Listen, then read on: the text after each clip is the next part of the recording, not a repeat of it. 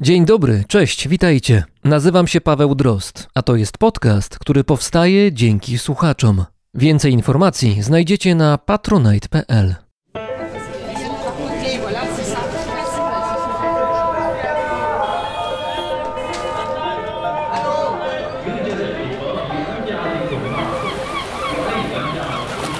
Brzmienie świata z lotu Drozda.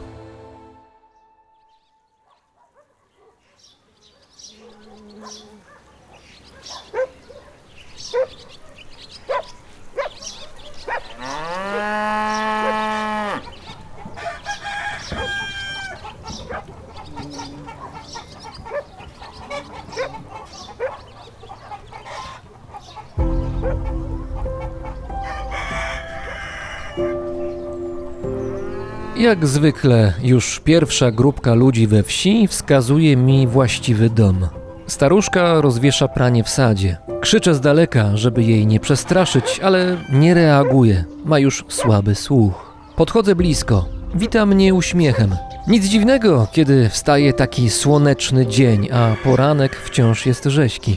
Rozpoczyna rozmowę negacją swoich kompetencji ze względu na wiek. Nie ona pierwsza. Opowiada o wszystkim bardzo otwarcie i cierpliwie tłumaczy, gdy jej soczysta gwara utrudnia mi zrozumienie. Moja tak wczesna wizyta u tej samotnej babci wzbudza zainteresowanie i po kilkunastu minutach na ganku zjawia się jej równie stara koleżanka. Robi rozeznanie, kto ja i po co, ale sama nic nie chce opowiadać. Kiedy upewnia się, że Marysi nic złego się nie dzieje, żegna się i umyka do domu. Ludzie tyle dobrych rzeczy o pani opowiadają, że modli się za innych, że z najgorszych chorób wyleczy, że nikogo bez pomocy nie odeśle. Jak to jest? A ja stara, jak kto przyjdzie, to zachoworu, a i pomagaje. Dużo z wioski z sąsiednich, jak ktoś słabeńki. W jakich przypadkach próbuje pani pomóc? Як була молодша, то дуже помагала, ходила, як сірпаміся, хто зацьов. На все. Вітер, нерв, урок, перелок, остуда, пристуда, ревматизм, рожа, хнік, болячка. Różnie. A ja wiem.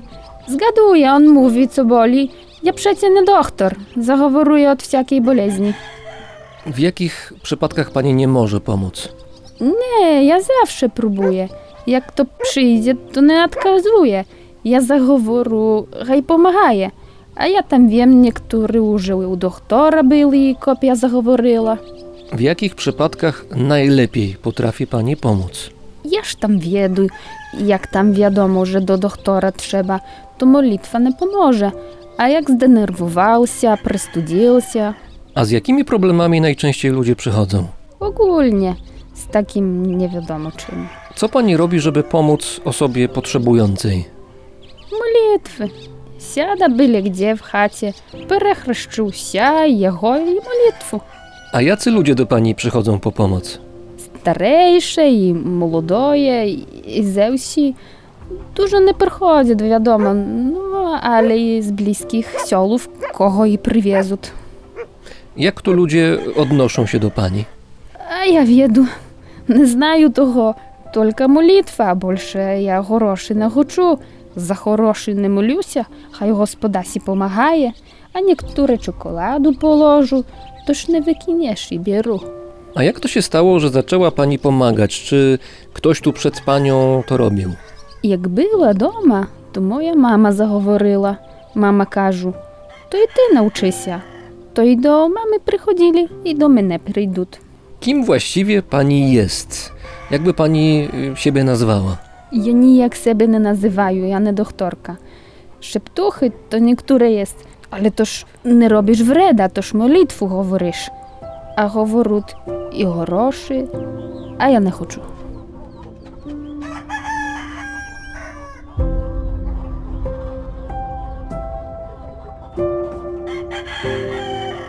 Ciąg dalszy nastąpi.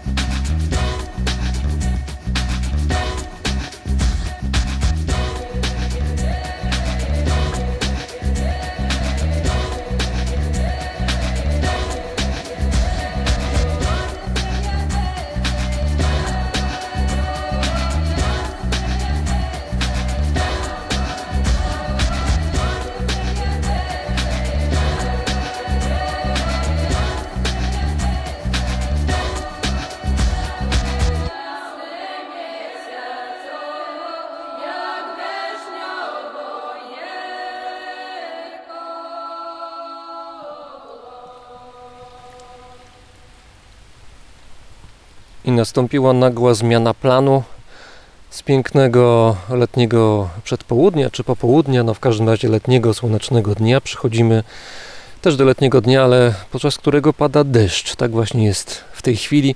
To, co słyszeliście przed chwilą, to była scena, która miała miejsce kilka, kilkanaście lat temu. Jej bohaterką była osoba, którą teraz goszczę, która jest teraz z nami, Małgorzata Anna Charyton. Dzień dobry, witaj. Dzień dobry. No nie, no główną bohaterką była szeptucha. No właśnie, od razu powiedziałaś, o czym będziemy rozmawiać. Będziemy rozmawiać o szeptuchach, o uzdrowicielkach, o zamawiaczkach, o medycynie ludowej czy, czy magii ludowej. Wszystko dlatego, że Małgorzata jest antropolożką kulturową ze specjalnością medyczną. Ja w ogóle nie wiedziałam, że jest taka specjalność. No tak, antropologia zajmuje się naszymi przekonaniami i praktykami we wszystkich dziedzinach życia. Mamy jakieś przekonania i praktyki, więc w antropologii często dzieje się tak, że, że właśnie badacze ukierunkowują się na jakąś dyscyplinę, bo trudno zgłębiać wszystko naraz. No więc, ponieważ mamy jakieś przekonania i praktyki dotyczące naszego ciała, zdrowia i leczenia, to jest i specjalizacja antropologia medyczna. Znajdujemy się niedaleko Supraśla, na granicy wsi Trześcianka. W tej chwili patrzymy na mokry już znak wyjazdowy z tej wsi. Zatrzymaliśmy się tutaj, myśleliśmy, że będziemy troszeczkę mogli sobie pospacerować gdzieś tutaj po okolicach, ale chwilowo się chowamy przed deszczem, który pada. Dzisiaj taka pogoda. Bo okolica jest piękna. Jesteśmy w krainie otwartych okiennic. Oglądamy sobie tutaj chatki, które mają barwne okiennice i różne inne ozdoby. Taka tradycja przywieziona ze wschodu przez lokalną ludność. Nie wiem, czy te okiennice są dzisiaj otwarte, bo deszcz pada. Otwarte. Ale nie będziemy o okienicach rozmawiać jednakowoż, tylko przede wszystkim właśnie o szeptuchach. Trudne pytanie i łatwe jednocześnie. Kim są szeptuchy, szeptuni, bo tutaj są też różne nazwy wykorzystywane. Szeptuchy są wciąż. To tradycyjni podlascy uzdrowiciele ludowi, zgodnie z moją fachową definicją. To znaczy, że swoje praktyki opierają na wiedzy bardzo, bardzo tradycyjnej, pochodzącej stąd, z tych terenów, z kultury ludowej tych terenów. Choć nie zawsze rzeczywiście to określenie szeptucha jest y, takie jednoznaczne. Mieszkańcy tych terenów nazywają takie osoby czasem babkami, czasami mówi się po imieniu lub po nazwie miejscowości. Szeptun natomiast to raczej słowo za naszej wschodniej granicy. Trochę brzmi jak Wiedźmin. No trochę tak, ale to wszystko się wiąże, dlatego że na dawnej podlaskiej wsi były specjalizacje. Tak jak dzisiejsi lekarze i różne zawody medyczne podzielone są na różne specjalizacje, tak i kiedyś było na wsi. Był kowal, który się zajmował stomatologią i chirurgią, prawda? Były akuszerki, takie służby pielęgniarskie i ratownicze. I byli zielarze, podobni do dzisiejszych aptekarzy, czyli ci, którzy odpowiadają za operowanie konkretnymi substancjami, na substancjach się znali. No i byli ci, którzy wiedzą, jak choroba powstaje i jak ją odczynić, wygonić. Uzdrowić człowieka. Tak, i w różnych regionach Polski, Europy te nazwy były różne, ale właśnie na przykład w Wielkopolsce byli mądrzy, czyli ten mądry, który wie, albo Świetna nazwa. wiedunie czy wiedzący, ten, który wie, albo zna chor, ten, który zna choroby. No a tu akurat na Podlasiu ta nazwa troszeczkę inaczej, szeptuchy. Szeptuchi tak naprawdę, po naszemu. Pięknie teraz nam się deszcz włączył silniejszy razem z wiatrem, robi nam piękny klimat. Ta scena, którą przed chwilką z przeszłości wydobyliśmy, to była scena, która rzeczywiście się odbyła z Twoim udziałem, tylko role były zupełnie inne. To znaczy przede wszystkim mnie tam nie było. Ja się wcieliłem w Ciebie, czyli osobę antropologa kulturowego, który przychodzi, zadaje zestaw pytań, który wcześniej jest ustawiony, po to, żeby zebrać informacje i potem tego typu zestaw pytań, jak rozumiem, jest zadawany kolejnym osobom. W tym wypadku oczywiście pytania zadawałaś ty, a odpowiadała jedna z szeptuch. Trochę weszliśmy w klimat tej sytuacji, ale kim była ta osoba? Szeptucha. To jedna z ponad 40 osób tego rodzaju, które spotkałam jeżdżąc sobie tutaj po terenie. Ta rozmowa odbywała się na takiej ławeczce przed gankiem. My tu na Podlasiu mamy chatki, które mają ganki z widokiem na sad.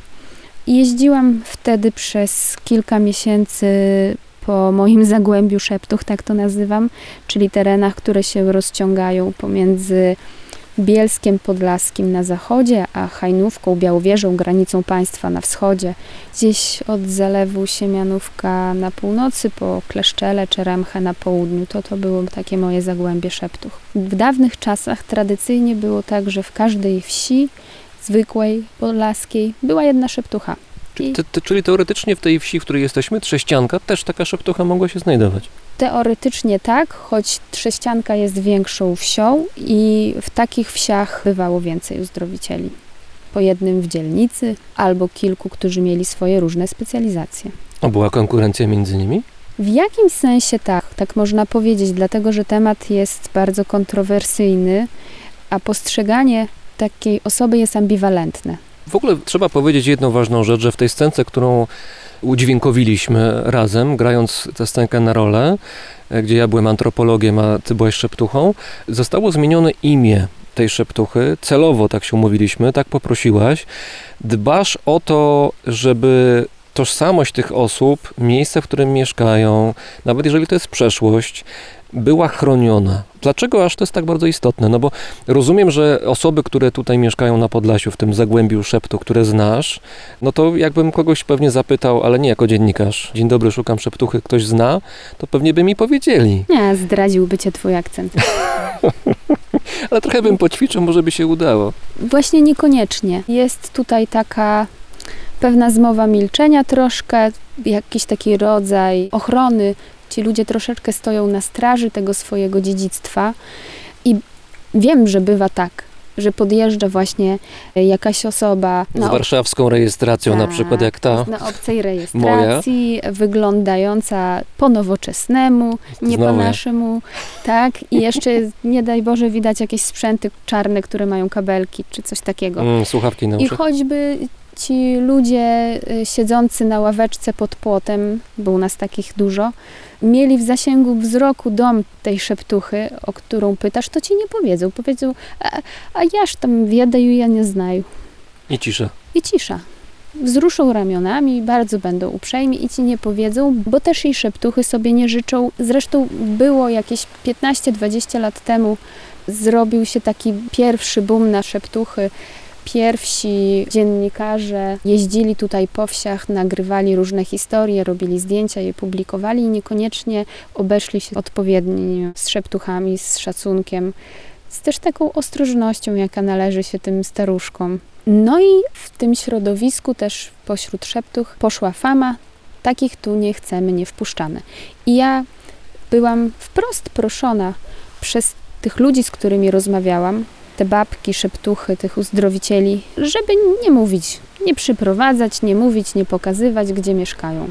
Ale domyślam się, że nawet jeżeli jesteś stąd, no bo to jest twoje miejsce na świecie, stąd pochodzisz, stąd pochodzi twoja rodzina z tych rejonów, to też nie jest tak, że w momencie, kiedy pukasz do drzwi szeptuchy, bo wiesz, no bo jesteś stąd, że tam szeptucha się znajduje i mówisz, że chcesz zadać zestaw kilkudziesięciu czasami nawet pytań, dosyć szczegółowych na temat praktyki owych szeptuch, a nie chcesz uzyskać jakiejś pomocy, to ci ludzie muszą mieć trochę zaufania do ciebie, żeby tę wiedzę, mówiąc kolokwialnie, jakoś sprzedać. To nie jest chyba proste. No pytasz teraz o warsztat etnograficzny, antropologiczny. My się posługujemy metodą, która się nazywa obserwacją uczestniczącą i to właśnie jest podstawowa metoda badań etnograficznych, takich terenowych, kiedy jedzie się do ludzi i pyta właśnie, jakie jest ich doświadczenie życiowe.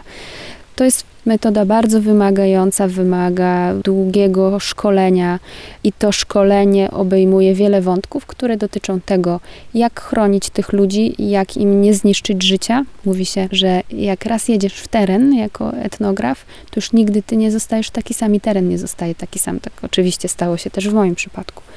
Chronić, nie nadużyć ich uprzejmości, z jednej strony, z drugiej strony dotrzeć do odpowiednich informacji, jak je wydobyć, jak zdobyć to zaufanie. Z tych powodów, jeżeli ktoś z naszych słuchaczy się spodziewa, że w finale naszej rozmowy wejdziemy do domu jakiejś szeptuchy i tam poznamy wszelkie możliwe tajniki tejże, nie tak nie będzie, coś takiego nie nastąpi. Natomiast oczywiście możemy rozmawiać dosyć swobodnie, zachowując tożsamość owych osób i możemy wyjaśnić, na czym to wszystko polega, mimo że to jest wątek niezwykle złożony, wielowarstwowy, od kwestii medycznych po kwestie tradycji ludowej, religii, wierzeń, przeszłości, teraźniejszości itd. Bardzo dużo tutaj jest wątków. Chciałbym jeszcze wrócić do tej szeptuchy, którą wtedy spotkałaś, tej szeptuchy z naszej opowieści na początku, którą to historię przywołaliśmy w tej mikroscence. Kim była ta osoba, to znaczy w jakim ona była wieku? No, nie mówimy o imieniu i nazwisku, ani z jakiej wsi pochodzi, ale przybliż nam trochę tę osobę. Nazwijmy ją Marysia z Wólki. Tak pewnie by się przedstawiła, gdyby to była prawda. Miała 78 lat, była prawosławną wdową z podstawowym wykształceniem, tylko cztery klasy szkoły podstawowej. I jako, że to rocznik przedwojenny, w tamtych czasach dziewczynki posyłało się do szkoły wcale niekoniecznie zawsze, a jeśli już, to tak tylko na trochę, bo za dużo było pracy w gospodarstwie i to było po prostu niepotrzebne, to było marnowaniem czasu. Tak wtedy to rozumiano. Czyli rolnik, emeryt, który ziemię oddał państwu w zamian za emeryturę i dożywa sobie w swojej chacie na wsi podlaskiej, gdzieś na terenach na wschód, południowy wschód od Białego Stoku. Ma siedlisko, może ma kilka kurek, marchewkę gdzieś przy domu, sad. Jest najszczęśliwszym człowiekiem na świecie. Jeżeli byłbym szeptuchą, to to nie jest mój zawód, prawda? Ja sobie mogę mieć gospodarstwo, mogę mieć te kurki, jakieś krówki, konie, coś tam biega, coś rośnie, jakieś rzutkiewki, marchewki, ogórki, ziemniaki. Normalne życie swoje prowadzę, powiedzmy, jakoś rolnicze. A co, w wolnym czasie jestem taką szeptuchą, czy jak to wygląda? Generalnie cała ta opowieść, historia, tradycja dotyczy właśnie rolników, tych ludzi ze wsi na Podlasiu głównie, którzy przez całe życie tak zajmowali się gospodarką, ale nie wiem, czy zauważyłeś, czy nasza Marysia z Wólki ma już 78 lat w chwili wywiadu. To znaczy, że odchowała już dzieci, a nawet wnuki, więc ona ma troszkę więcej czasu. Oddała ziemię państwu w zamian za emeryturę. Ona ma przestrzeń na to. Ona jest w domu i w każdej chwili, jak ktoś zapuka do drzwi, to może reagować. Choć są pewne momenty ciągu roku, w ciągu doby lepsze do tego, a inne wysoce niewskazane, chyba że zagrożone jest życie. A u nas cały czas pada. Jesteśmy na granicy wsi Trześcianka. Za chwilkę się przeniesiemy w inne miejsce, bo sporo samochodów, a jak przejeżdżają, to hałas straszny.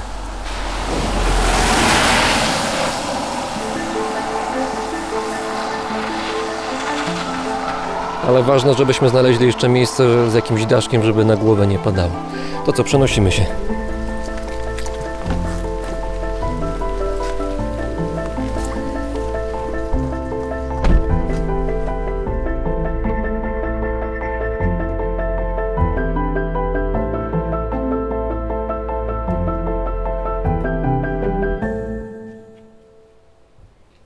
Troszkę się rozjaśnia, przestało padać, ale jednocześnie postanowiliśmy nie ryzykować i aktualnie siedzimy na wieży widokowej, która ma całkiem sympatyczny daszek. Stąd widać nawet kawałek narwi, która jest tuż obok. Mówiłaś chwilę temu, że ta szeptucha, z którą wtedy rozmawiałaś, nasza Marysia z Wólki, przy czym to jest pseudonim tylko, miała te 70 parę lat, kiedy się z nią spotkałaś i że na emeryturze mogła się tym praktykom szeptuńskim oddawać, ale to nie jest chyba tak, że szeptuchą w ten zawód, w tę te profesję się wchodzi w tak późnym wieku, tylko jakoś wcześniej. W którym momencie w ogóle następuje, nie wiem, jakiś rodzaj inicjacji, jakiś taki moment, że okej, wiadomo, ta osoba jest szeptuchą. Mówią, że najlepiej, żeby to była mężatka, bo wiesz, już nie chodzi i nie kusi, nie? to też dlatego, że szeptuchy mają przekonanie o takim darze, poczucie roli, pewnej misji. Też trzeba spełniać pewne warunki, żeby móc zostać takim uzdrowicielem. Czyli osoba dojrzała. O, już osoba dojrzała, a nawet trochę później, bo czyściejsza, jak to mówią, musi być. Czyli po menopauzie. Dlaczego? Uzdrawianie to jest oczyszczanie. Bo tym się zajmują szeptuchy, uzdrawiają. Tak, żeby oczyszczać kogoś, to samemu trzeba być czystym. A kobieta, która ma miesiączkę, czy w ogóle miesiączkuje, jest na takim etapie życia, jest nieczysta, jest wręcz demoniczna. Tak w kulturze patriarchalnej, kulturze ludowej jest to oczywiste. W wielu religiach świata ten element występuje do dzisiaj. W wielu kulturach, tak. Więc tą rolę przyjmuje się późno jednak, na późnym etapie życia. No ale nie wiem, mam lat 50 parę i nagle któregoś dnia pach. Ojej, jestem szeptuchą. No A. chyba tak to się nie odbywa. Omalże czasami. Nie ma jakichś rozbudowanych obrzędów inicjacyjnych zwykle starsza szeptucha wybiera i proponuje to młodszej, kiedy sama już nie jest w stanie pełnić tej posługi, bo to jest traktowane jako posługa. I przekazuje jej czasem jakieś podstawowe przedmioty, zwykle niewiele. Tekst na pewno, ale zazwyczaj to nie musi specjalnie nic przekazywać, bo ta sukcesja odbywa się w ramach rodziny. I nieraz jest tak, że przejmuje tę praktykę córka albo wnuczka, która i tak dziesiątki, setki razy widziała i słyszała to w domu i ona doskonale wie, co robić, bo to nie jest ukrywane przed swoimi. To się, to ale, może... ale, to, ale to brzmi jak, jak jakiś rodzaj rzemieślniczej pracy, że znam pewne elementy, znam fach i właściwie każdy, kto zostanie odpowiednio przeszkolony, ten fach może wykonywać. Nie ma czegoś takiego jak predyspozycje? Kiedy pytałam o to szeptuchy, komu można by przekazać tą wiedzę, jaka osoba się nadaje, jaka się nie nadaje, to one mówiły, że to musi być współczująca, spokojna, taka, która nawet najgorszemu wrogowi pomoże. Czyli ludzkie predyspozycje, a nie duchowe. Tak mówiły. Natomiast tak jakbyś wpadł do pierwszej lepszej chaty szeptuchy i zapytał o to, to od razu powiedzą wszystkie, że to jest dar od Boga. Decyduje Bóg, Bóg daje i ona musi to, jest zobowiązana to robić. Jest zaszczycona, ale jest też zobowiązana. Jednocześnie to ona decyduje, komu ten dar od Boga przekaże. Nie może go nie przekazać. Boskie słowa e, naznaczone są nakazem przekazywania je kolejnym. Nie można ich sobie zabrać do, do grobu, bo Bóg je zesłał na ziemię. Tak tłumaczą szeptuchy. Dał w darze ludziom te słowa leczniczych modlitw czy, czy innych tekstów.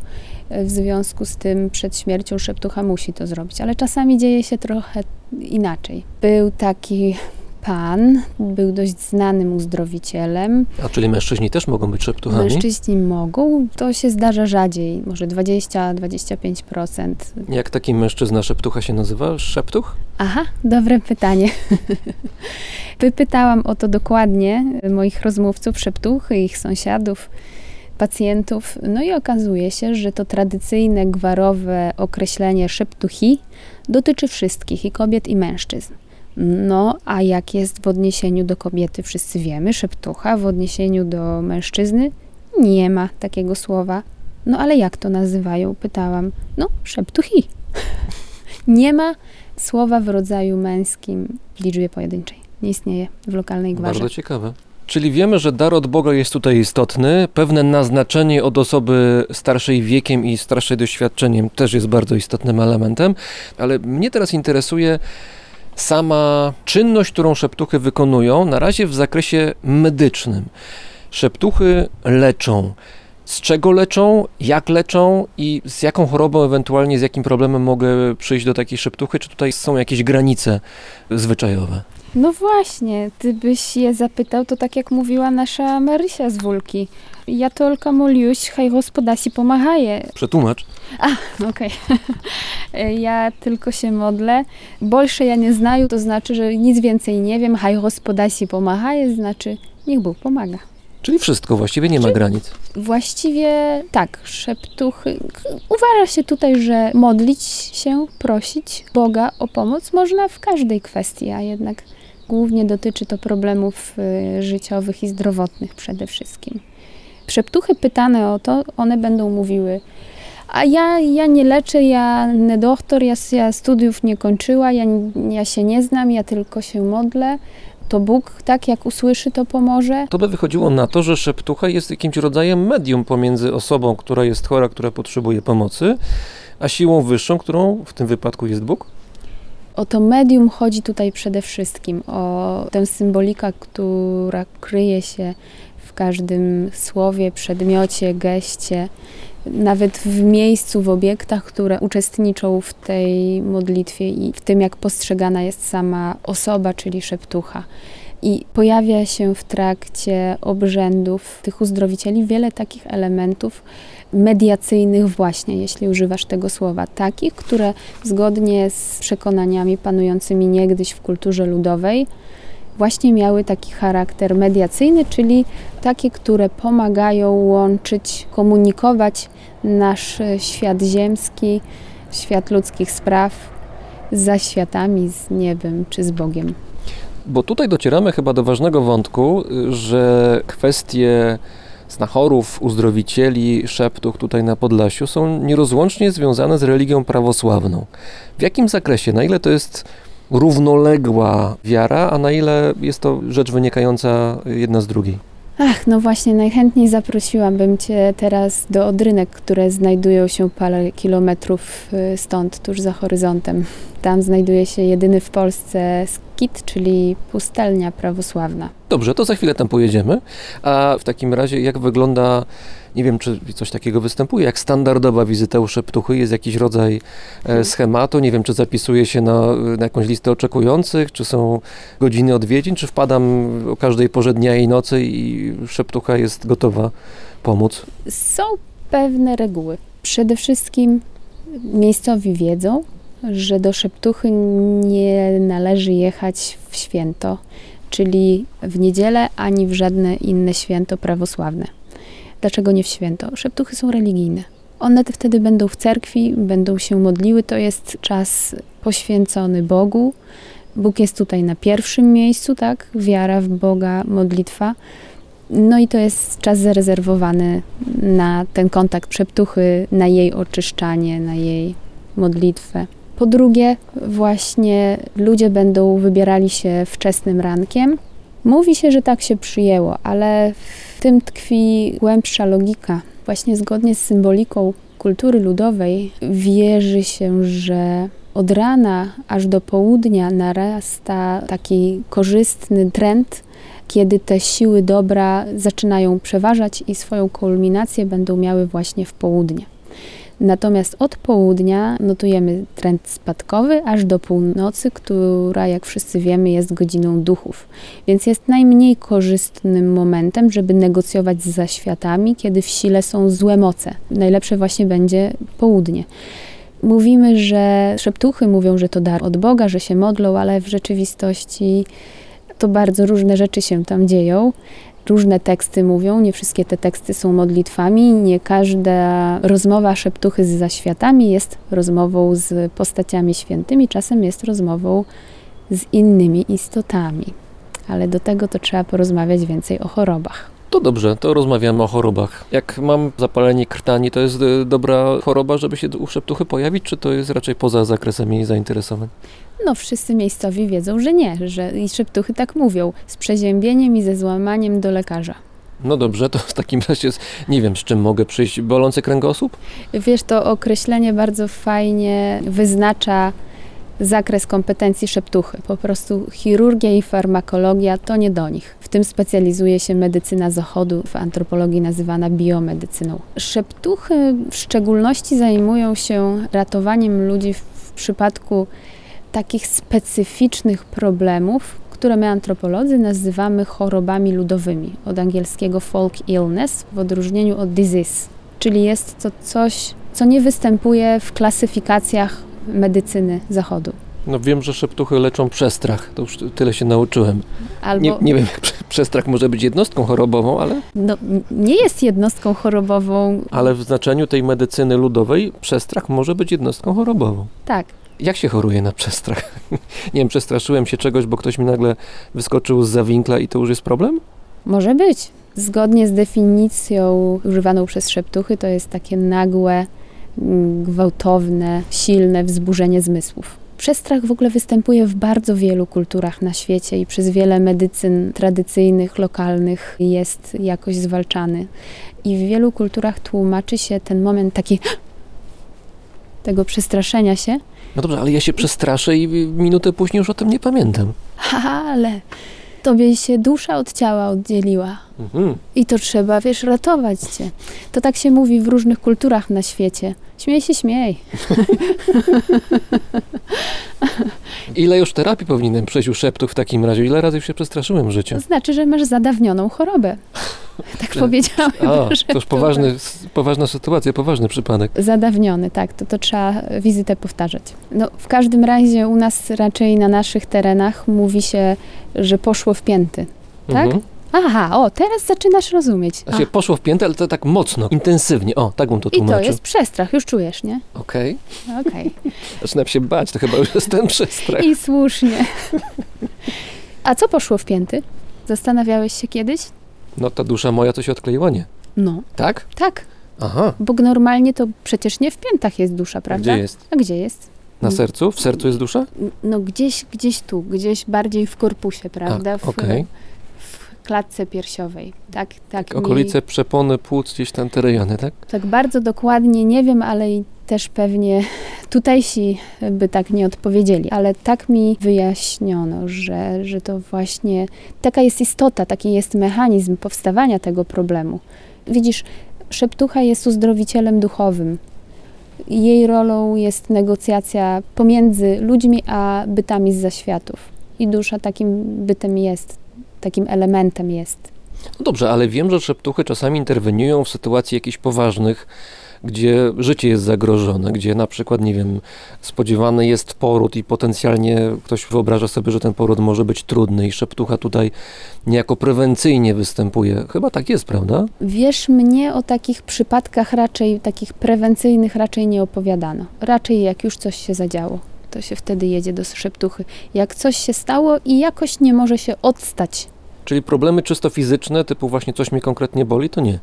Prawosławni duchowni nawet tobie powiedzą, że ciało jest drugie.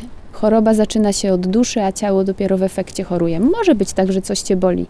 E, na przykład przewieje szyję, głowę i wtedy boli. Jest, ludzie mówią tutaj, że jest paraliż, To wiatr chyba też jest problemem, prawda? Może być problemem. Tak, wiatr to kolejna choroba ludowa. Wiatr, e, wiecier, cug, różnie. W każdej wsi właściwie nazwa będzie troszeczkę inna. Ja tam spotkałam kilkanaście chyba takich nazw. No i rzeczywiście ten objaw jest w ciele, ale istota problemu jednak dotyka gdzieś tych wątków duchowych i dlatego jedzie się do szeptuchy. Dziś te wyjaśnienia nie są takie bardzo powszechne, tak często powtarzane.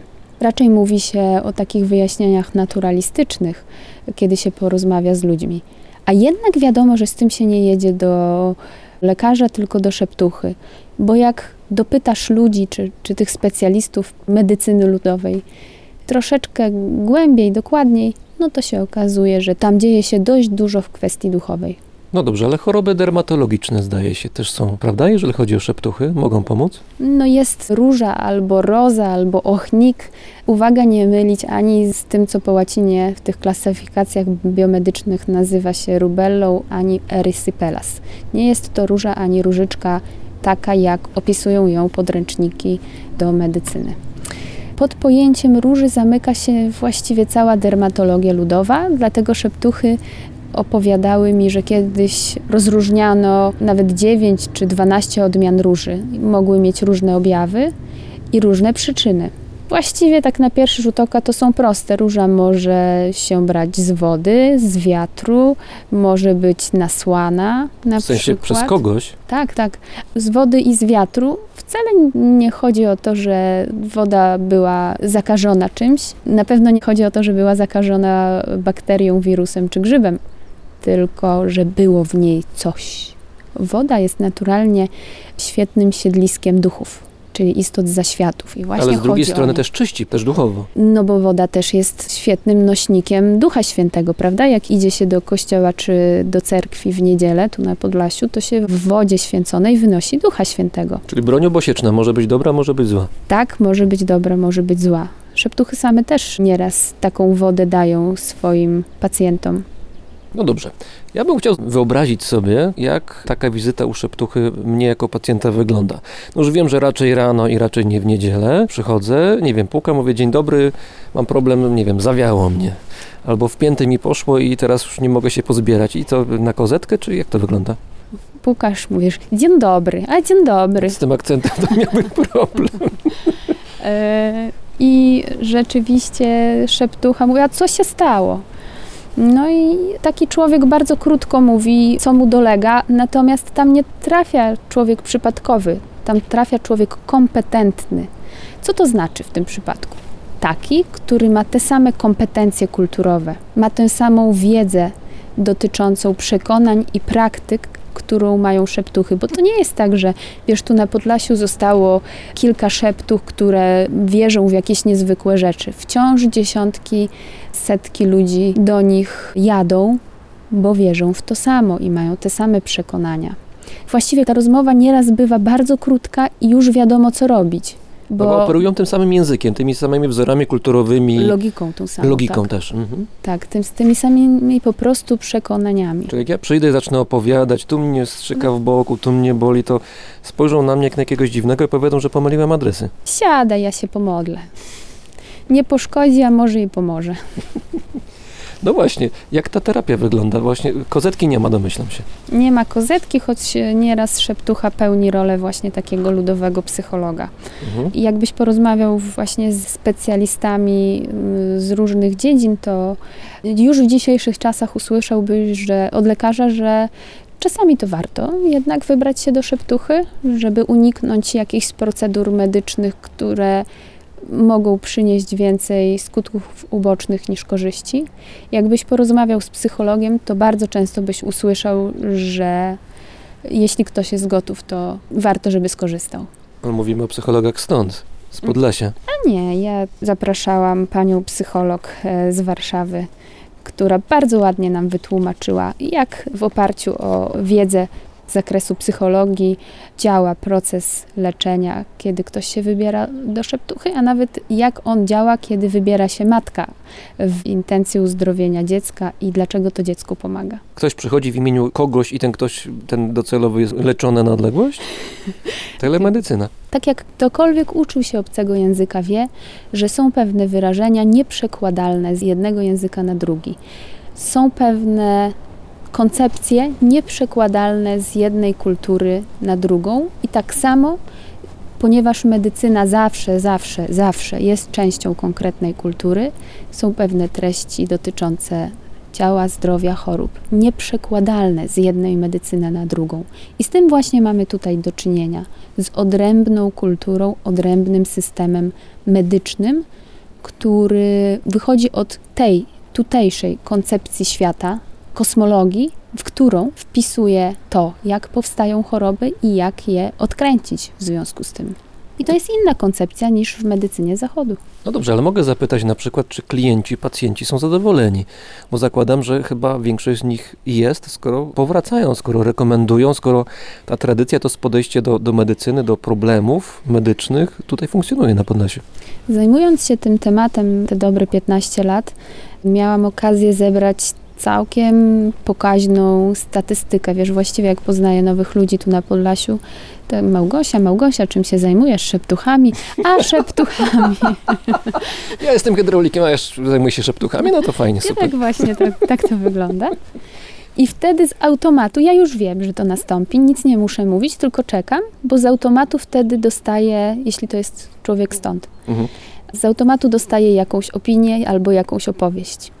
I moja statystyka, ona obejmuje myślę, że, że blisko tysiąca osób, mówi, że ten, kto jest z Podlasia, wie, kto to szeptucha. Obcego poznasz po tym, że nie wie. Większość osób z Podlasia ma własne lub zapośredniczone doświadczenie kontaktu z szeptuchą, czyli albo ten ktoś, z kim ja rozmawiam, kogo poznaję, przypadkowy, albo jego bliski czy znajomy był u szeptuchy i on potrafi tą historię opowiedzieć i około 3 czwarte tych ludzi stąd będzie przekonanych o tym, że działalność szeptuch ma jakiś sens, że szeptuchy mają moc i że to jest dobre i pomaga. Jest natomiast, są środowiska, które kompletnie odcinają się od tego, mówią, a ja w to, nie, nie, nie, ja w to nie wierzę. Ale jest takie środowisko, jest taka grupa pośród mieszkańców Podlasia. To są ludzie bardzo religijni, głęboko wierzący, którzy z bardzo dużą rezerwą podchodzą do działalności szeptuch. Z jednej strony są przekonani, że szeptuchy mają moc lub są w kontakcie z jakąś mocą, a z drugiej strony są przekonani, że to nie jest moc dobra, że to nie jest Bóg, tylko zły, jak mówią prawosławni często, żeby nie, nie przywoływać po imieniu tego złego. No i właściwie zgadzają się z oficjalnym stanowiskiem cerkwi Które jest jakie? które mówi, że praktykowanie tego to grzech, a korzystanie z tego to zagrożenie duchowe. A jak to się ma, jeżeli chodzi o kwestię pokoleń? To znaczy, czy młodsze pokolenia zachowują raczej dystans, czy w związku z tym, że mama, tata, dziadkowie korzystali, ja jako dziecko byłem wysyłany czy wysyłana, to dzielą te rodzinne tradycje, rodzinne wierzenia? Wśród tych najstarszych pokoleń przedwojennych zdarzało mi się znaleźć ludzi, którzy nigdy, nigdy, nigdy nie byli u lekarza. I wszystkie problemy zdrowotne załatwiali przy pomocy szeptuch i innych uzdrowicieli ludowych, takich jak zielarze czy kowale kiedyś. I dla nich to była medycyna pierwsza, nie alternatywna czy komplementarna, uzupełniająca. To była jedyna i podstawowa. Natomiast w dzisiejszych czasach mamy coraz częściej, właściwie powszechnie do czynienia z tak zwanym pluralizmem medycznym, czyli mnogością medycyn czy metod czy pomysłów, z których my korzystamy. I rzeczywiście młodsze pokolenia, które mają dostęp do mediów, łączą to. Ale wciąż jest dużo młodych rodziców, którzy dziecko przestraszone czy pouroczone, takie, które doznało tego niekorzystnego uroku, to jest kolejna choroba ludowa, zawiozło do szeptuchy. Ja sama przecież byłam wożona. Byłaś przestraszona czy zauroczona? Nie wiem, jaką diagnozę wtedy stawiała szeptucha. Nie potrafię powiedzieć. Wiem, że byłam mała i że to kilka razy było. Proponuję, żebyśmy sobie pojechali w inne miejsce, ponieważ daszek tutaj naszej wieży nie chroni zbyt mocno i za chwilę pogoda nam w pięty pójdzie. Trzeba będzie do szeptuchy pójść. Zmieńmy miejsce, pojedźmy może do pustelni. Pogoda dzisiaj taka, bym powiedział, ktoś nam ją zauroczył niekorzystnie. Pada cały czas i wieje.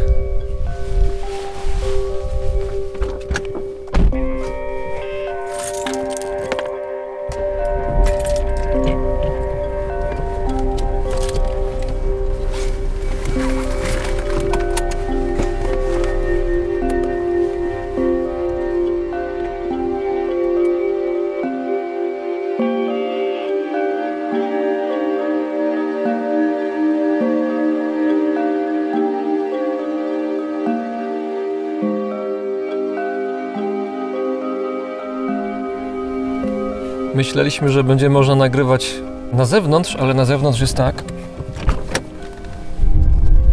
No właśnie, tak jest na zewnątrz, więc. Więc musimy zostać wewnątrz samochodu, gdzie jest szansa, że ten wiatr jednak nas nie dosięgnie, a chłód nie wychłodzi. Jesteśmy w bardzo ciekawym, nietypowym miejscu, którego istnieniu ja nie wiedziałem. To jest pustelnia, do której można przyjechać. Prawosławny skit na środku bagien rzeki Narew w Odrynkach z całym mnóstwem małych kapliczek, kopułek złotych. Obiekt dosyć nowy, prawda? Ile on ma lat? Kilkanaście? 2009 rok, jak zaczęła się budowa, z inicjatywy archimandryty Gabriela, czyli takiego zakonnika, który kiedyś był w Supraślu naczelnikiem monasteru, czyli klasztoru, a później no, nie zdecydował się na dalszą karierę, na wspinanie się po tej drabinie. Został jakby zdegradowany, ale dzięki temu stworzył takie miejsce, dostał tutaj zgodę na odtworzenie świątyni w tym miejscu. Podobno tu w dawnych czasach istniały właśnie takie monastery. Z tego, co mi mówiłaś wcześniej, to w momencie, kiedy tutaj narew wylewa, to rzeczywiście to jest wyspa. Tak, są takie fajne zdjęcia gdzieś tam nawet w internecie lotnicze, gdzie widać tą wysepkę taką owalną, wszystkie te kapliczki skitów w Odrynkach, a dookoła stawy i dolina rzeki zalana. Przyjechaliśmy tutaj między innymi, żeby opowiedzieć o ojcu Gabrielu, to może za chwilę, ale najpierw chciałbym wrócić do kwestii szeptów, które są tutaj najważniejszym elementem naszej rozmowy. Wspomniałaś o tym wcześniej, że szeptuchy są osobami bardzo religijnymi, a jednocześnie zajmują się tą szeptuszą robotą. Więc jak to się ma jedno do drugiego, biorąc też pod uwagę to, że prawosławni oficjele nie patrzą dobrym okiem na to, jak się ta szeptusza robota i wiara w moc szeptuch rozwija. Jak można być z jednej strony bardzo religijną osobą, a z drugiej strony no, iść trochę na przekór tej religii? To wszystko tutaj takie jest troszkę pomieszane. Z jednej strony cerkiew mówi, oficjalne stanowisko mówi, że no nie wolno zajmować się takimi praktykami, że to grzech. Z drugiej strony, jak porozmawia się nieraz z duchownymi tutaj w regionie gdzieś, no to dowiesz się, że że są różne osoby. Są też takie osoby, które tylko się modlą i nic złego nie robią, i w sumie co lepszego można robić niż, niż zachęcać ludzi do modlitwy i modlić się samemu. Czyli, że mogą być dobre szeptuchy i mogą być te złe. No właśnie, wiesz, to jest takie niepisane prawo.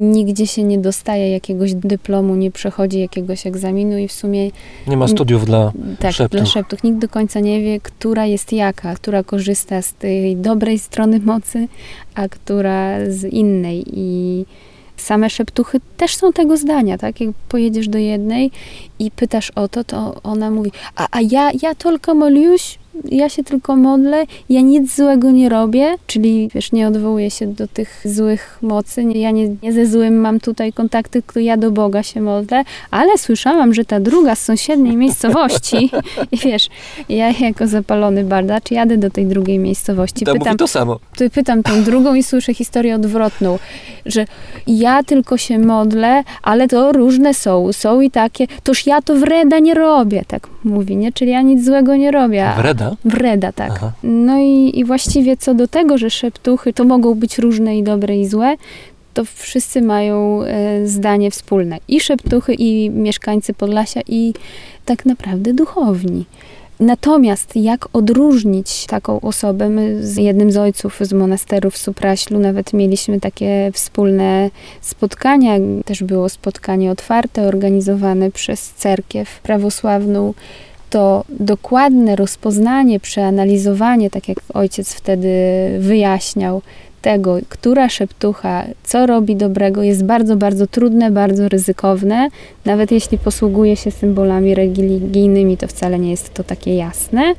I w sumie najbezpieczniej jest jednak korzystać z tego uzdrawiania, jakie oferują ojcowie w monasterze czy w cerkwi, bo jak uważają duchowni prawosławni, cerkiew jest takim szpitalem dla dusz, taką lecznicą dla dusz. No i często dzieje się tak, że szeptuchy same czują się bardzo zaangażowane w religię, w życie swojej lokalnej parafii. Często uczestniczą w nabożeństwach w cerkwi. One odbywają posty. No, Ale też pewnie Różne. duchowni miejscowi wiedzą, że przecież to jest szeptucha. Pewnie, że wiedzą. I ta szeptucha nieraz pełni różnego rodzaju posługę. Na przykład sprząta cerkiew, czy daje datki na jakieś zakupy. Czyli nie, Znaczy nie jest odsuwana na margines jakoś. No różne te są. Tak w rzeczywistości relacje są różne, ale to też zależy od poszczególnych osób. Wiele z nich to są miłe osoby, ale nie, nie zawsze tak jest. I bardzo często szeptuchy zdarzało się, że też w chórach śpiewały, bo te osoby bardziej zaangażowane właśnie w życie parafii często tworzą chór, który w cerkwi jest bardzo, bardzo istotny, dlatego że wstępu nie mają instrumenty za bramy cerkiewne i chwalić Pana można tylko tym własnym instrumentem, czyli śpiewem, poza dzwonami, które są na, na wejściu na dzwonnicy. No i chór właściwie niezbędny jest do prowadzenia liturgii, bo koresponduje z tym duchownym, który pełni służbę, czyli też ich ważna rola jakaś i obecność w tym życiu. Natomiast sprawa nie jest prosta i często prowadzi do pewnych napięć i dyskusji, do tego, jak to powinno być. Szeptuchy w ramach uzdrawiania, w ramach tego, czym się zajmują, używają chyba przede wszystkim słowa, słowa mówionego, przy czym najważniejsze chyba są właśnie modlitwy, czyli one korzystają z tekstów religijnych. Tylko teraz pytanie jakich? Tych oficjalnych, czy jakichś parareligijnych? No właśnie, i tutaj jest klucz do całej sprawy, bo jak pojedzie się do różnych szeptuch, to okaże się, że one wykorzystują różne rzeczy. Spotkałam takie, które używają wyłącznie Otcze Nasz, w tym starocerkiewnosłowiańskim języku, czyli Ojcze Nasz do pomagania mężczyznom i Bohorodyce, czyli Zdrowaś Mario, prawosławne Czyli specjalizacja. dla kobiet. Aha. Spotkałam szeptuchy, które będą używały na przykład wieruj, wierzę w Boga, różnych takich innych modlitw dnia codziennego, modlitw mniej znanych, fragmentów Ewangelii, jak Ewangelia do świętego Matwieja, Mateusza, ta, w której jest mowa o uzdrawianiu chorych właśnie, ale znaczna część z nich używa tekstów, które są albo apokryfami, czyli takimi tekstami, które nie zostały zatwierdzone, nie zostały uznane przez Kościół czy cerkiew Nie za, są w kanonie. tak, nie zostały uznane za teksty święte, ale jednak y, jest w nich mowa o Matce Boskiej czy Chrystusie. Taki znalazłam tu na Podlasiu wariant bardzo znanego apokryfu, właśnie o tym, jak Matka Boska Chrystusa spotkała. Ale bardzo często to są teksty, w których nawet mowy nie ma o postaciach świętych, które znamy gdzieś tam z tego świata chrześcijańskiego, a jest to wprost dialog z inną istotą. I z jaką? Nie, szeptuchy nie zwracają się w tych modlitwach do diabła, zwracają się po imieniu do chorób, które zgodnie z symboliką kultury ludowej traktowane były jako istoty z zaświatów. Czyli choroba ta dermatologiczna, czyli róża, ona jest moim to nie jest par- choroba dermatologiczna, to jest Aha. choroba ludowa. Choroba ludowa, ale Dotycząca objawiająca skóry. się, no właśnie, objawiająca się poprzez schorzenia skórne.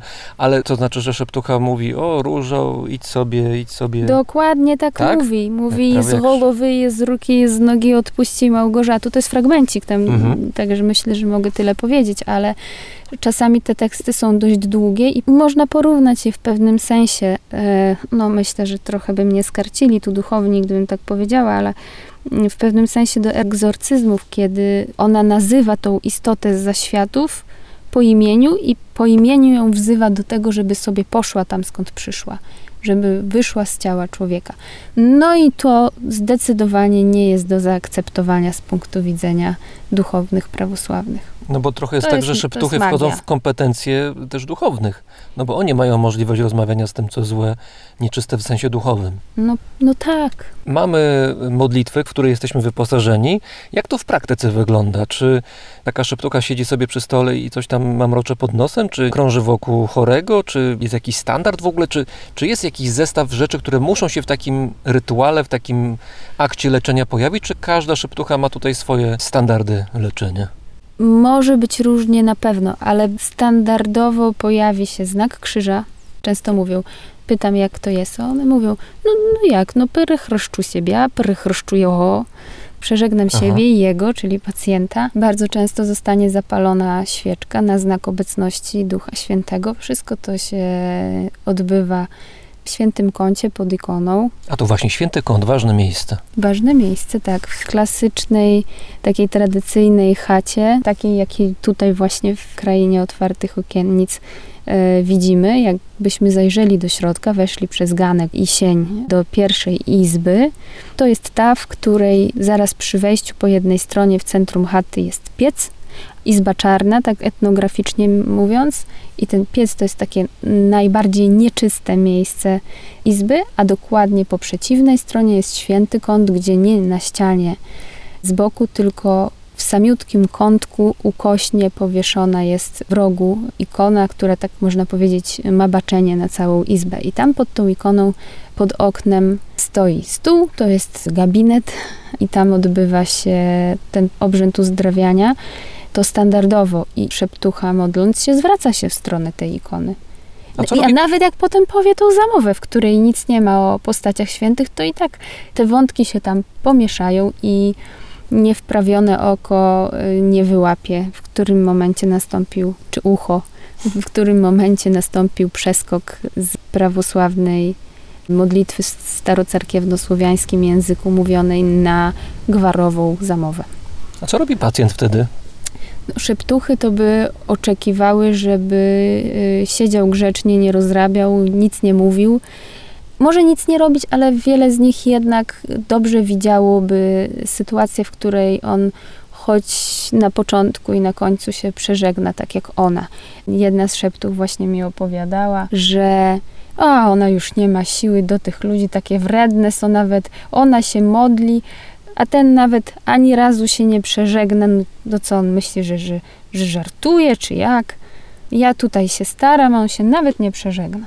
Albo jeszcze patrzy w telefon, bo się nudzi. Nie, nie. A jak długo taki akt leczenia, y, ta terapia trwa? Standardowo możemy to jakoś określić? No często dłużej niż taka przeciętna wizyta, konsultacja lekarska. 20 minut, chyba że gdzieś jest ogromny tłum czekający, a jest takie miejsce. Ale bywało, że czekałam pod chatą, żeby porozmawiać z szeptuchą nawet ponad godzinę, nim wyjdzie pacjent. Zostawiamy na chwilkę szeptuchy z boku. Jeszcze do tego wątku na pewno wrócimy, bo to jest wątek głównej naszej rozmowy. Natomiast przypominam, że jesteśmy w Ochrynkach, tak? tak się... Od rynki. Odrynki, prawie mi się udało, przy pustelni prawosławnej, gdzie szefem i główną postacią jeszcze kilka lat temu był ojciec Gabriel. Dlaczego ta postać jest ważna dla naszej opowieści? No bo ja rozumiem wątek religijny. Powiedzieliśmy, że szeptuchy nawiązują, co najmniej nawiązują do religii prawosławnej w swoich praktykach, ale tu jest coś więcej. No właśnie, jak jeszcze parę lat temu, jakbyś przyjechał na Podlasie i pytał ludzi, zatrzymałbyś się gdzieś i pytał siedzących pod płotem na ławeczce ludzi, gdzie tu pojechać, jak coś ci tam dolega i żeby ktoś się pomodlił, żeby pomógł, poleczył, to oni jednym tchem wymieniliby ci na przykład ze dwie czy trzy miejscowości, gdzie mieszkają znane szeptuchy, O ile, o ile by mi zaufali ci ludzie. o ile by ci zaufali, o ile wzbudziłbyś Z tą zaufanie. rejestracją na pewno, nie? Tak. I w tym samym rzędzie stawiali ojca Gabriela, w tym sensie, że po prostu postrzegali go jako kolejną osobę, do której można pojechać i prosić o tą uzdrowicielską modlitwę. Z tym, że może bardziej, może silniejszą, jako uzdrowiciela silniejszego, bo ojciec Gabriel łączył dwie role. Z jednej strony duchownego i to wysokiego rangą duchownego, a z drugiej strony był zielarzem. Mam właśnie w dłoni aptekę ojca Gabriela, taką już właściwie niedostępną publikację, w której ojciec Gabriel opisuje, to był człowiek stąd, opisuje zioła tutejsze z Podlasia. Jakie Suszenie liści, suszenie kwiatów, suszenie owoców, suszenie kory. O, to ciekawe. Dzięgiel, dziurawiec, dziewenna. Tak. I na koniec opisuje właśnie każdą roślinę istotną, jego zdaniem, jaki element jej ma właściwości lecznicze, kiedy się ją zbiera, jak się ją przygotowuje, na co stosuje. Na koniec są też różne mieszanki ziołowe, są rysunki tych ziół. Dzisiaj na parkingu tutaj przed skitem mało samochodów, zdarzają się pojedyncze, ale rozumiem, że jak ojciec Gabriel był wśród żywych i przyjmował, to tutaj pewnie tłumy były. Oho, tak. On osobiście nawet oprowadzał chętnie ludzi, pokazywał ten skit. Rozumiem, że ojciec Gabriel nie tylko przy pomocy ziół leczył, ale właśnie podobnie, jeżeli chodzi o schemat działania, jak szeptuchy, to znaczy modlił się w intencji tego, żeby, żeby choroba odeszła. Jak to wyglądało? Oj, daliby ci ojcowie, gdyby to usłyszeli. to wyglądało tak, póki mieszkał w Supraślu, to byłoby w Supraślu, a później też w tych okolicach. W środę był taki dzień przyjęć, kiedy całe kolejki się ustawiały, ludzie czekali. Ojciec Gabriel łączył wiele kompetencji. On zielarstwa uczył się od swojej babci w Wierzchlesiu, czyli na skraju Puszczy Knyszyńskiej, w której znajduje się Supraśli Monaster, a później jak już był w monasterze, czyli w klasztorze, tak jak to w klasztorach było, tam już znalazł księgi i te monastyczne tradycje związane z ziołolecznictwem i się dokształcał też bardziej fachowo, czyli łączył tą wiedzę i ludową i bardziej profesjonalną. Ustawiały się kolejki, przez kilka godzin ojciec przyjmował i udzielał porad duchowych i ziołoleczniczych, zielarskich jednocześnie, więc takim był podwójnym fachowcem. A później odbywało się takie specjalne nabożeństwo, którym wspólnie ojciec Gabriel z tymi ludźmi jeszcze się modlił do ikony, no, takiej znanej ikony Matki Boskiej Supraskiej, która znajduje się w monasterze.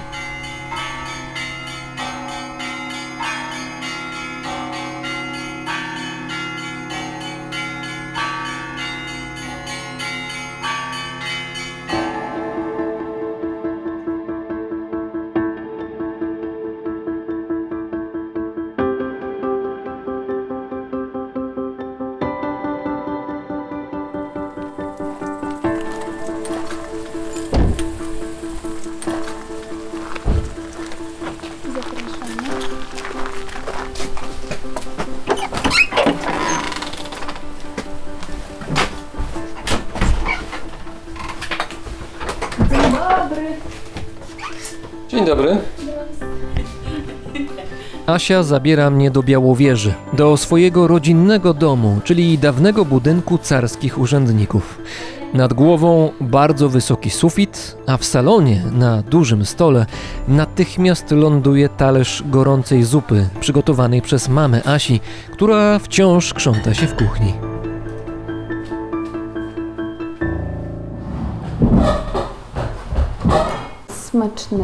Ja poczekam jeszcze na twoją porcję, spokojnie zaczniemy razem. Ja zupy nie, nie będę A jadła. nie jesz zupy. Dobrze. Nie zdążę, tyle mam do opowiedzenia, ale Mm. mogę powiedzieć o tym. Taką pogodę, dobra zupa ciepła. Oj, super. Mm. Z dodatkiem czosnku niedźwiedziego.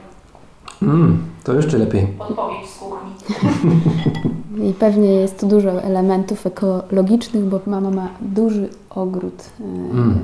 Wiesz, no gdzie znajdziesz bardziej ekologiczne uprawy niż na samym końcu Białowieży, kilometr od ściany rezerwatu ścisłego Mm. w Puszczy Białowieskiej. Tutaj właśnie mieszkali moi dziadkowie i moja babcia, która pochodziła stąd, z Białowieży, z Bajków. Bajko, Buszko to takie stare, tradycyjne białowieskie na- nazwiska związane z tą rdzenną ludnością. Jeszcze o tym nie wspominaliśmy. To ważny wątek, bo mówimy cały czas o prawosławiu i trochę jednak duchowni mogliby się oburzyć, że to nie ma związku takiego z religią. I ja się zgadzam, bo to chodzi tak naprawdę o, o tą ludność, która wprawdzie była prawosławna, ale przede wszystkim to byli Rusini na tych terenach. Tu, gdzie występują do dzisiaj szeptuchy, to właśnie y, jest ten region, gdzie dokąd dotarła ta migracja ludności rusińskiej. I z tego samego powodu szeptuchy jeszcze są po drugiej stronie granicy, prawda? Te, te tradycje tam się zachowały. Tak, i w ogóle my jesteśmy na, na peryferiach, ale nie z punktu widzenia Warszawy, tylko na peryferiach tego świata ruskiego dawnego, kiedy rozmawiamy o szeptuchach. Ciekawostką jest, że tu zachowały się w bardziej tradycyjnej formie, bo tam te państwa bloku wschodniego y, miały trochę inną politykę i y, na terenach Białorusi, Ukrainy, Rosji ta tematyka dotycząca zdrowia, religii rozwijała się przez ostatnie dekady inaczej. Że mówisz o tym, że zwalczana była, mówiąc krótko, Była- przez państwo. Pewne jej aspekty tylko były zwalczane i jednocześnie mogła trwać z jednej strony, a z drugiej strony musiała się zmieniać, rozwijać. Babcia właśnie pochodziła z tej ludności, do czego sama to tak niekoniecznie chciała się przyznawać. Jakby ona zapytana o etniczność zawsze powiedziałaby, że no jest Polką, a wiele szeptuch powiedziałoby, że babcia szeptuchą nie była na marginesie. E, Wiele szeptuch powiedziałoby, że no my wszystkie Polaki, ale my tu z Białorusi są. To można właśnie wyjaśnić patrząc na mapę etnograficzną regionu. Jesteśmy na pograniczu mozaikowym, gdzie wymieszane są te grupy etniczne kompletnie. Każda wieś ma troszeczkę inny skład. Bywało tak, jakby jest tak, że są wsie białoruskie, ukraińskie, polskie, a czasami tam do rzeczki to są polskie, a za rzeczko to są już ruskie. No i każda wieś ma swoją gwarę. Ja przecież z szeptuchami rozmawiałam w lokalnych gwarach. To był klucz do sukcesu, że ja To musiałaś je znać. je, znaczy inaczej, ja słuchałam w lokalnych gwarach, nie zostałam nauczona. Babci bardzo zależało na tym, żebyśmy wszyscy mówili w domu poprawną literacką polszczyzną.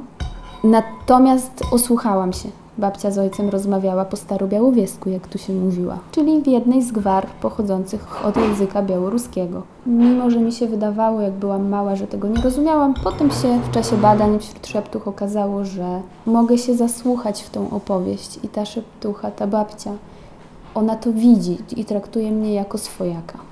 To tego by ci się nie udało. to bardzo, bardzo duża bariera by była, bo wiesz, jak wchodzisz do takiej babuszki gdzieś na wsi, pukasz i witasz się, mówisz po polsku tak jak ja, to ona, ona się uczyła gdzieś tego polskiego na którymś etapie swojego życia do, do kontaktu z urzędnikami przede wszystkim. I ona też parę zdań łamaną polszczyzną bardzo uprzejmie z Tobą wymieni.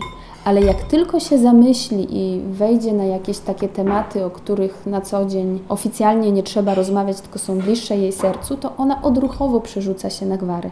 Tryb publiczny, tryb prywatny. Tak. Ten prywatny jest ten, na którym tobie zależało. Celem antropologa jest właśnie dojście do tych treści, które nie są tak bardzo ujawnione. I one wtedy być może nawet nad tym nie reflektowały, może to było nieuświadomione, ale widziały, że ja się nie zatrzymuję, że ich nie zatrzymuję zazwyczaj, no tam dwa wyjątki może były. Nie zatrzymuję ich w tej opowieści, tylko mogę pół godziny, godzinę słuchać i sobie spisywać to, czy zapamiętywać. No to jedno, jeden z ważniejszych czynników. A wracając do babci mojej, raz na jakiś czas, jak tutaj z mamą przyjeżdżaliśmy, często było tak, że mama skarżyła się, że coś tam nam dolega, coś z nami jest nie tak, babcia zawsze się tam troszczyła. Mama ma tak samo na imię jak ja. I teraz raz na jakiś czas była taka scenka. Oj, Gosiu, z tym to trzeba już do szeptuchy.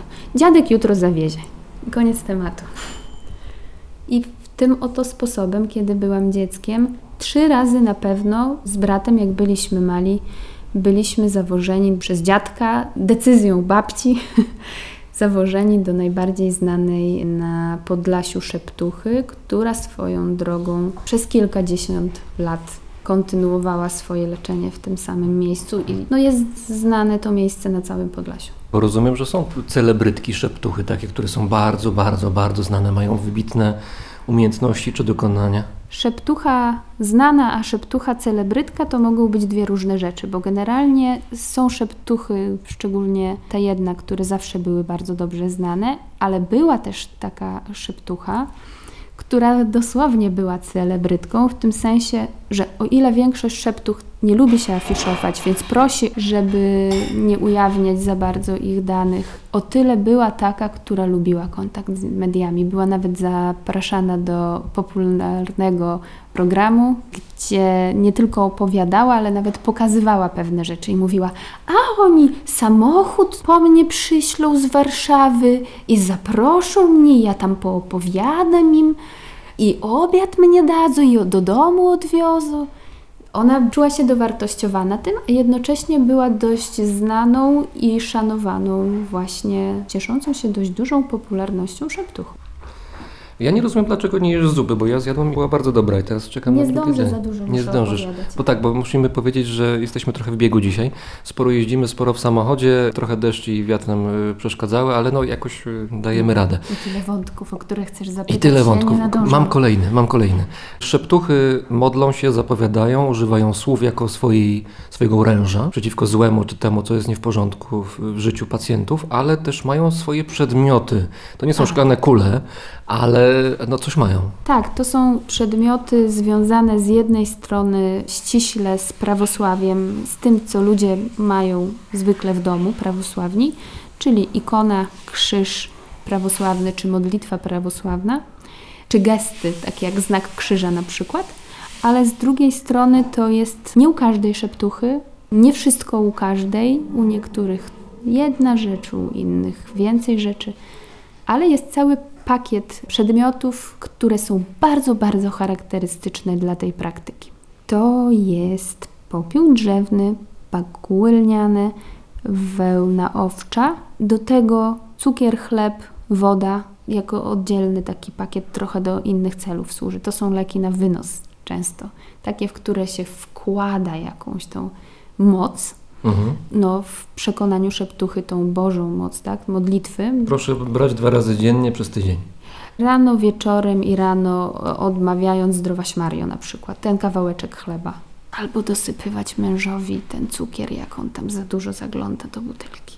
To jest cukier, który szeptucha potraktowała swoją modlitwą albo zamową, Mhm. czy woda, czy chleb. Wracając do tych, tych kilku rzeczy, jak popiół, wełna, czy pakuły, czy wosk pszczeli, na przykład, który szeptucha trochę jak w Andrzejki przelewa nad głową swojego pacjenta, to są rzeczy, które są wpisane w symbolikę ludową znowu. Często są takim elementem mediacyjnym, który pomaga łączyć świat ziemski z zaświatami. Nożyczki, nóż, mak też są chyba używane, prawda? No tak, ale jak ci tu opowiedzieć o wszystkich wątkach? Ja staram się nawet tak pokrótce wytłumaczyć niektóre rzeczy, objaśnić. Te rzeczy są raz, że wpisane w symbolikę, dwa, że zawsze były dostępne na wsi. Na wsi nie, nie było pieniędzy, wiesz, kiedyś ludzie posługiwali się tym, co mieli zawsze pod ręką. Len mieli, wełnę mieli, tu na Podlasiu wszędzie były owce, tu dziadkowie też za płotem mieli owieczki. Też podzielne, także jak przychodzi kolejny pacjent, to możesz swobodnie kawałeczek dla niego wydzielić. Praktyczne. No i co najważniejsze dla tej praktyki uzdrowicielskiej, one są plastyczne. Dziękujemy za zupkę. Bardzo dziękuję, świetna była. Najważniejsze, że one są plastyczne. W czasie tego obrzędu, w czasie wypowiadania tych y, słów leczniczych, te rzeczy dokonują jakiejś przemiany. Szeptucha coś z nimi robi, coś się z nimi dzieje i ona na podstawie obserwacji tego, co się z nimi dzieje, będzie odczytywała, co to za choroba, co było jej przyczyną, w związku z tym też, co się teraz dzieje, jakie są rokowania i co trzeba zrobić. Czy powtórzyć zabieg teraz, czy za jakiś czas, czy wystarczy. A czy szeptucha może powiedzieć, no na to nie poradzę, to jest poza moją kompetencją, albo to jest za duży problem? No tak, jak przychodzisz z przeziębieniem czy ze złamaniem. Nie, nie, nie, ale ja mówię o takiej sytuacji, że no, to jest poważna rzecz, Wiesz trzy razy trzeba takiego. przyjść, ale tu już, tu już tyle razy musiało być przyjść, nie dam rady, to jest za mocne. Jest coś takiego. Wspomniałeś o tych nożyczkach. Mhm. To się wiąże. Szeptuchy mówią, że w dzisiejszych czasach ludzie najczęściej chorują na nerwy. Co to nerwy? No to cała długa historia. Taki syndrom nerw kołtun to właściwie stres. No właśnie, kołtuny, jeszcze osobny wątek. Tak, i teraz te kołtuny, one, one mogą się pojawiać samoczynnie i być kojarzone przez e, szeptuchy z objawami tej choroby ludowej, albo mogą być zakładane w celach leczniczych po to, żeby pomóc wydostać tę chorobę na zewnątrz poprzez właśnie taki zbijający się e, na włosach kołtun. I teraz choroba się kończy w momencie, kiedy ten kołtun oddziela się od ciała. Ale w tym kołtunie wierzyło się kiedyś, najwyraźniej wierzy się do dzisiaj, że siedzi ta istota z zaświatów, czyli ta choroba, tak? Pamiętamy, że Mhm, mhm. ch- choroby były personifikowane, są personifikowane, przypisuje się im wolę, sprawczość. No i teraz weź tak zetnij ten kołtun, y, jak jesteś szeptuchą, która zna się nawet na tej chorobie, na nerwach, żeby nie skaleczyć tej istoty. Jak ją skaleczysz, jak ona się wkurzy, nawet jak mysz próbujesz, y, wiesz, złapać, to cię pogryzie, tak będzie się, będzie się bronić i walczyć o życie. Więc to trochę tak jak z tą kardiochirurgią. Nie każdy chirurg jest kardiochirurgiem, który jest w stanie wykonać taką operację. I wiele szeptuch mówi, ja, ja nie zetnę, bo ja skaleczę. I wtedy to grozi nawet śmiercią.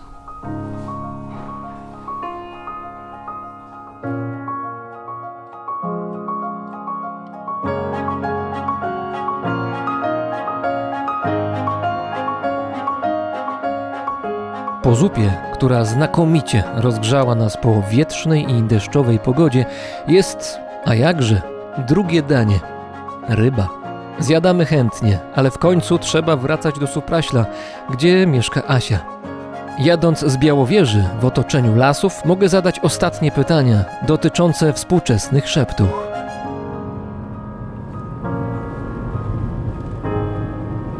Czy im się płaci za przysługę, za usługę, czy nie? Jak to jest? Tak jak mówiła nasza babcia Marysia z Wólki, za choroszy nie czyli za pieniądze, za grosze się nie modlę. Darmo dostał, darmo oddał, mówią szeptuchy. Za darmo dostały ten wspaniały, wielki dar od Boga, jak wierzą. I w związku z tym za darmo powinny dzielić się nim z ludźmi i za darmo pomagać. Ale jest też taka niepisana praktyka, e, że zostawia się jakieś drobne, co łaska. Często mówi się, że to jest na świeczkę w cerkwi.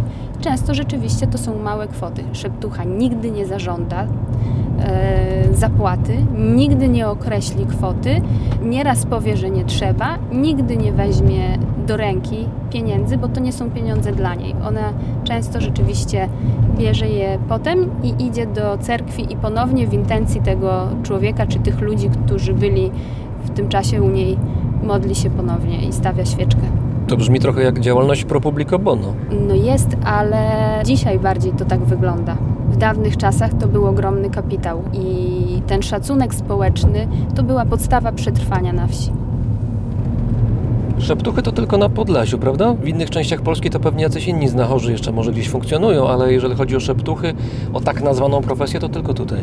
Jak szeptucha, to z Podlasia. Jak ci się tutaj mieszka? No ja wiem, że dobrze, bo- tutaj mieszkasz cały czas i wróciłaś tutaj po studiach w Wielkopolsce, w Poznaniu, więc y, no, wróciłaś z jakiegoś powodu. Pewnie ci ludzie, ta przyroda, Podlasie jest super. W tych ludziach jest jeszcze taki Szacunek do drugiego człowieka, taka prostota. Tu żyje się wolniej niż w dużym mieście. Jest tu mnóstwo natury, którą też doskonale znam. Ja czuję, że jestem stąd i, i tu dobrze się czuję. Fakt, że często nie jest łatwo, bo borykamy się z różnymi ograniczeniami, decyzjami, ale na razie nigdzie się nie wybieram. Tu jest najlepiej.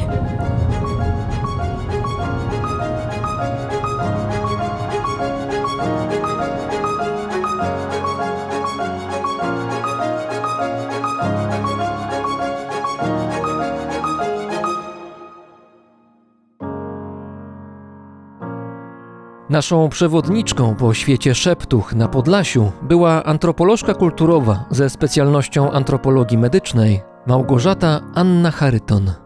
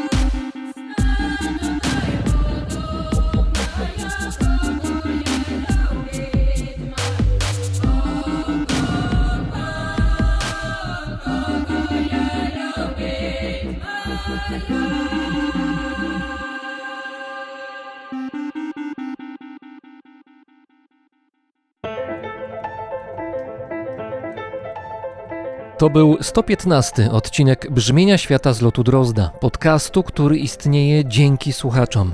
Za hojną pomoc dziękuję wszystkim patronom i patronkom oraz firmie Ampio Smart Home. Zbiórka na patronite.pl trwa i można dołączyć do niej w każdej chwili, do czego zachęcam. Jestem wdzięczny za każdą wpłatę. Specjalne podziękowania kieruję do światoczułego patrona brzmienia świata, firmy Ergo Ubezpieczenia Podróży.